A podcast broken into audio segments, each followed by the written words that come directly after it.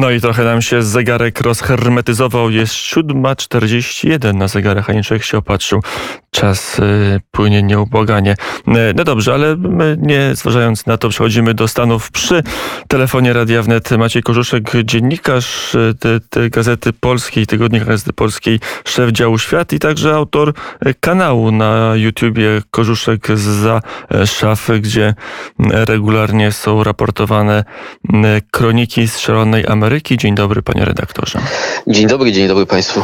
No dobrze, to zacznijmy może od newsa. Nie wiem, czy pan jest na tyle sprawnym dziennikarzem, że śledzi pan newsy, ale informacja dziś jest taka, że odbyło się pierwsze oficjalne spotkanie między nową administracją Joe Bidena a polskim Pałacem Prezydenckim. Doradca prezydenta rozmawiał z naszymi ministrami, z Pawłem Solochem, Krzysztofem Szczerskim, no i padły. Komunikat jest prosty, krótki, można go przytoczyć. Panowie w trójkę rozmawiali sobie o kwestiach bezpieczeństwa, energetyki, ale także padły e, sprawy praworządności i praw człowieka. Jak ocenić tą rozmowę i ten komunikat? No to jest e, jakby pewnie, e, oczywiście przyznam się bez bicia, że od pana się dowiedziałem o tym. I no, pewnie to jest po prostu początek tego, czego będzie coraz więcej. No, z jednej strony będziemy mieli deklarację, że oczywiście USA są E, prawda, e, zaangażowane e, w to. Przepraszam, ale muszę psa uciszyć, bo bo też chce wystąpić, ja rozumiem. Bo też chce wystąpić. Że USA są zaangażowane w oczywiście zapewnienie bezpieczeństwa w naszym regionie Europy, że dalej są zaangażowane w to, żeby zapewnić bezpieczeństwo w ramach NATO. Natomiast no, realia takie będą tego, to zobaczymy jeszcze. E, ale no, z drugiej strony też będziemy musieli się spodziewać tej narracji o praworządności właśnie i, e, i na pewno ta narracja, jeżeli chodzi o tą administrację się zmieni. Natomiast no, też trzeba pamiętać o jednej rzeczy, że to jest trochę inny sposób prowadzenia to jest trochę inny sposób prowadzenia polityki zagranicznej niż to robił prezydent Donald Trump. E, I po samych deklaracjach niewiele się dowiemy. Pamiętajmy, że na przykład Barack Obama bardzo krytykował Władimira Putina, ale jednak na przykład na sprzedanie broni na Ukrainę się nie zdecydował. Mm, to jest y, taka przypowieść z y, przeszłości. A jak sobie Joe Biden radzi ze swoim głównym celem, czyli odbudową amerykańskiej gospodarki w walce z pandemią? Dużo dekretów o takiej naturze, byśmy powiedzieli, obyczajowej Joe Biden już wykonał, ale jeżeli chodzi o tą transformację gospodarczą, to chyba nie idzie również szybko i łatwo. Znaczy, no, póki co to wiadomo, że ta gospodarka wymaga e, także za e, akceptacji ze strony innych gałęzi e, amerykańskiej administracji, także legislatury, więc póki co Joe Biden ma tak naprawdę związane ręce. Te rzeczy, które on potrafi w tej chwili zrobić za pomocą tych dekretów prezydenckich, one przede wszystkim dotyczą tych kwestii obyczajowych i je łatwo, mówiąc szczerze, znaczy łatwo je, je podpisać, bo wiemy, że też Joe Biden będzie miał problemy, żeby one w każdym stanie zostały wprowadzone. Pamiętamy, że tak, było, tak samo było z dekretami prezydenckimi mm, Donalda Trumpa, kiedy różne stany mówiły o tym, że nie będą ich akceptować, prawda, chociażby tych e, dekretów dotyczących imigracji. E, natomiast no, prawda jest taka, że Joe Biden odziedziczył po Donaldzie Trumpie też e, oczywiście gospodarkę w całkiem niezłym stanie, gdyby nie było COVID-a. Natomiast no, odziedziczył też gospodarkę w stanie takim, e, który jakby potrzebne są olbrzymie programy, po, potrzebne są olbrzymie wydatki e, na te programy pomocowe, no bo tak jak w każdym państwie wiemy o tym, że wiele firm nie działa. W wielu stanach, to oczywiście zależy od stanu, ale w wielu stanach po prostu całe sektory gospodarki są zamknięte. I cały czas trwa teraz, trwają negocjacje z republikanami także e, w Senacie e, nad, nad nowym e, nad nowymi budżetami, nad nowymi właśnie wydatkami dotyczącymi tych programów wszystkich pomocowych. I to jest też bardzo ciekawe, no bo z jednej strony mamy ruchy um, takie publiczne dotyczące takiej agendy stricte lewicowej, a z drugiej strony mamy ruchy no, takie, gdzie administracja Joe Bidena właśnie wysyła sygnały, że chciałaby się dogadać z republikanami w Senacie, E, no bo wiemy o tym, że jakby w, mimo tego, że mają tą większość zapewnioną, czy mają ten remis, ale i głos decydujący Kamali Harris w Senacie, to e, mechanizm tak zwanego filibuster, czyli pewnej możliwości blokowania, a przynajmniej opóźniania wprowadzania w życie pewnych ustaw, E, jeżeli się Joe Biden nie dogada e, z republikanami, to będzie mu trudno sprawnie zarządzać przede wszystkim tymi kwestiami budżetowymi. Mm, to jest ten element, który y, musi zburzyć czy przejść Joe Biden, chociaż pojawiają się głosy, chociażby e, Berniego Sandersa, że nie ma co się na republikanów oglądać, bo oni chcą znacznie skromniejszego pakietu pomocowego, żeby robić to na siłę, żeby nie łączyć dwóch partii, tylko żeby twardo realizować demokratyczną agendę już nie tylko w kwestiach światopoglądowych, ale także gospodarczych. No tak, i to jest kluczowe pytanie, które sobie zadają nie tylko Amerykanie, ale też na całym świecie. Czym jest dzisiejsza partia demokratyczna? Czy to są ci ludzie, których my najczęściej oglądamy w mediach, czy to są jednak ludzie tacy, których nazwiska na przykład w Polsce często nie są e, znane, na przykład Joe Manchin z e, West Virginia, ale są, odgrywają kluczową rolę w, w kongresie, na przykład wśród e, demokratów. I oni są powiedzmy bardziej umiarkowani. Natomiast oczywiście jest ogromna presja ze strony tego skrzydła radykalnego, żeby właśnie chociażby ten filibuster, czyli ten mechanizm możliwości ograniczania nawet, jeżeli jest się w mniejszości, e, wprowadzania pewnych ustaw, jak najszybciej zlikwidować, bo to jest kwestia pewnego procedura, procedura nawet pewnego zwyczaju, który e, w Senacie obowiązuje. No ale właśnie likwidacja tego e, oznacza nie mniej, nie więcej, tylko stworzenie pewnego precedensu. Widzimy to w polityce na całym świecie.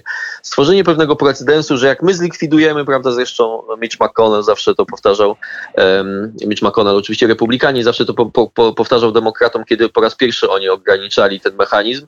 E, teraz wykorzystujecie go na swoją korzyść, a kiedyś on zostanie wykorzystany przeciwko wam i zresztą tak się stało, bo właśnie dzięki ograniczeniu tego mechanizmu Donald Trump mógł tak, znaczy efektownie, mógł tak wiele e, e, na ławach sędziowskich posadzić sędziów, bo ten proces był bardzo po prostu skrócony i rekordową ilość sędziów udało mu się mianować, więc to jest zawsze ta negatywna konsekwencja, ale wiemy, że politycy raczej patrzą w tej chwili na ten naj, najkrótszą perspektywę, a nie na tą perspektywę dłuższą, instytucjonalną. I takie są tego realia. E, no i e, jakby jest taka możliwość, że ten filibuster zostanie e, przełamany, tylko trzeba pamiętać z drugiej strony, że partie to są też pewne instytucje, które się kierują pewną logiką i na przykład Aleksandria Ocasio-Cortez, która jest jedną chyba z najbardziej popularnych polityków w tej chwili w Stanach Zjednoczonych, najczęściej pojawiającą się w mediach E, albo sama, albo o niej są wzmianki, no ona jest żółtodziobem politycznym tak naprawdę. No to jest taka polska, znaczy amerykańska Klaudia Jakira w pewnym sensie. To jest osoba, która weszła do polityki z dużym przytupem, no ale w wyborach, w których weszła do, do, do Izby Reprezentantów, dostała 15 tysięcy głosów w Nowym Jorku. To nie są jakieś wielkie poparcie i wydaje się, że ci rozsądniejsi w partii republikańskiej mówią, że trochę ten, ten mm, balon tej, tej, tego skrzydła radykalnego jest nadmuchany przez partii media. No, demokratycznej. Partii demokratycznej oczywiście jest nadmuchany przez media, ale no, nie jest też przypadkiem to, że Joe Biden pokonał w prawyborach e, Elizabeth Warren z tego skrzydła radykalnego, e, Berniego Sandersa, też z tego skrzydła radykalnego, ale bardziej socjalistycznego, mniej z tej lewicy kulturowej, prawda? I pokonał tych wszystkich kontrkandydatów, pomimo tego, że no, wady Joe Bidena my wszyscy znamy i pewnie rozsądniejsi demokraci mogą się obawiać tego, że gdyby rzeczywiście była na przykład Kamala Harris jako kandydat prezydencki, albo Elizabeth Warren, albo Bernie Sanders, to Donaldowi Trumpowi po prostu łatwiej by było wygrać wybory prezydenckie i to jest niebezpieczeństwo, przed którym stoją demokraci. A to jeszcze trochę to przez sekundę to niebezpieczeństwo po, podrążmy. Na ile te, te kilka dni, czy, czy już powoli tygodni yy, prezentury Joe Bidena yy, utwierdzają ten jego obraz, yy, czy jakaś środka, czy jak kompromisu. Yy, mówiono, że jeżeli już Joe Biden nie skleje Ameryki, to nikt tego e, nie zrobi i jak to klejenie wygląda?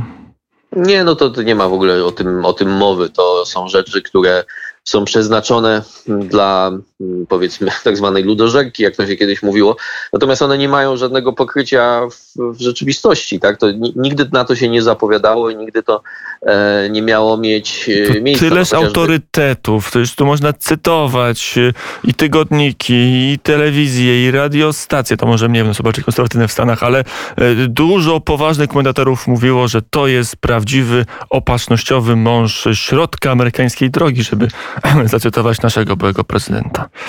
No tak, e, ale ja Aż pies zaszczekał. Aż pies zaszczekał, bo mu się wydaje, to rzeczywiście to są głupoty, co pan redaktor mówi. Znaczy oczywiście cytując te media, natomiast pamiętajmy, ja bym zwrócił uwagę na to znaczy czy, czy w tych mediach na przykład pojawiło się po tym, jak one mówiły, jaki to Biden nie jest lewicowy, bo też było, była cała taka kampania artyleryjska, w której słyszeliśmy i New York Times i wszyscy pisali, jak lewica jest strasznie niezadowolona, że Joe Biden tam mianował kogoś do swojego gabinetu na przykład, albo lewica jest niezadowolona, bo oni myśleli, że Joe Biden będzie jednak bardzo lewicowy. I pisały to oczywiście lewicowe media. I ja mówiąc szczerze, nabrałem w pewnym momencie podejrzeń mówię, trochę te lewicowe media, które na co dzień piszą, że prawda, Joe Biden wyszedł z psem albo że kłóci się ze swoją żoną, kto pierwszy pojeździ na rowerku stacjonarnym, trochę jakoś tak za bardzo krytykują tego Bidena i może to ma, ma służyć czemuś innemu i właśnie chyba miało służyć temu, żebyśmy wszyscy nabrali przekonania, że Joe Biden jest centrowy. Natomiast z drugiej strony Zobaczmy, czy w tych mediach w ogóle pojawiają się teraz artykuły, na przykład piszące o tym, no może nie dopuszczajmy, e, może ten ruch na przykład, żeby dopuścić dziewczynki, znaczy do, sportów dla, do sportu dla dziewczynek, chłopców, którzy identyfikują się jako dziewczynki, czyli chłopców trans, czy dziewczynki trans, nawet nie wiem jak to się mówi, e, może to nie jest taki centrowy ruch, tylko stricte lewicowy. Może Joe Biden, który miał unifikować, no może nie powinien tego. No nie, nie, nigdzie, nigdzie tego nie ma, więc to jest taka klasyczna zagrywka jakby, którą widzimy też w Polsce, to znaczy, że jedna strona sporu politycznego mówi, jak, jak zdobędzie 47% w wyborach, a druga strona zdobędzie 44%, to powie, powie, że jest wielkie zjednoczenie Polaków pod jednym sztandarem. A jak e, te e, liczby się odwrócą i tamta strona zdobędzie, prawicowa strona zdobędzie 47, a oni zdobędą 44, to powiedzą, że w którym momencie myśmy się tak strasznie podzielili, co to się stało, że my jesteśmy tacy podzieleni.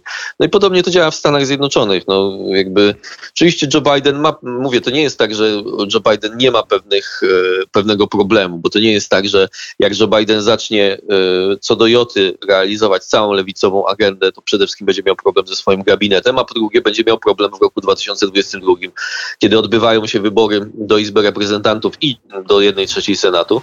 E, a trzeba pamiętać, że jakby praktyka amerykańskiej polityki jest taka, że partia, która ma tego prezydenta w Białym Domu e, słabiej sobie radzi w tych wyborach tak zwanych midterms pierwszych, tak? czyli mm, chociażby republikanie ponieśli olbrzymie straty w 2018 roku w Izbie Reprezentantów e, czyli w połowie kadencji Donalda Trumpa. E, I tego myślę się spodziewają też tacy bardziej rozsądni demokraci, tylko jakby problem polega na tym, czy w dzisiejszej polityce możemy liczyć na to, że gdzieś jakiś prawda, człowiek niezbyt popularny, ale instytucjonalnie mocno umocowany, posiadający takie plecy, może odegrać rolę takiego głosu zdrowego e, rozsądku. Powiedział Maciej Korzuszek, dziennikarz Tygodnik Gazeta Polska, kanał na YouTubie Korzuszek za szafy. Dziękuję bardzo za rozmowę. Dzięki serdeczne.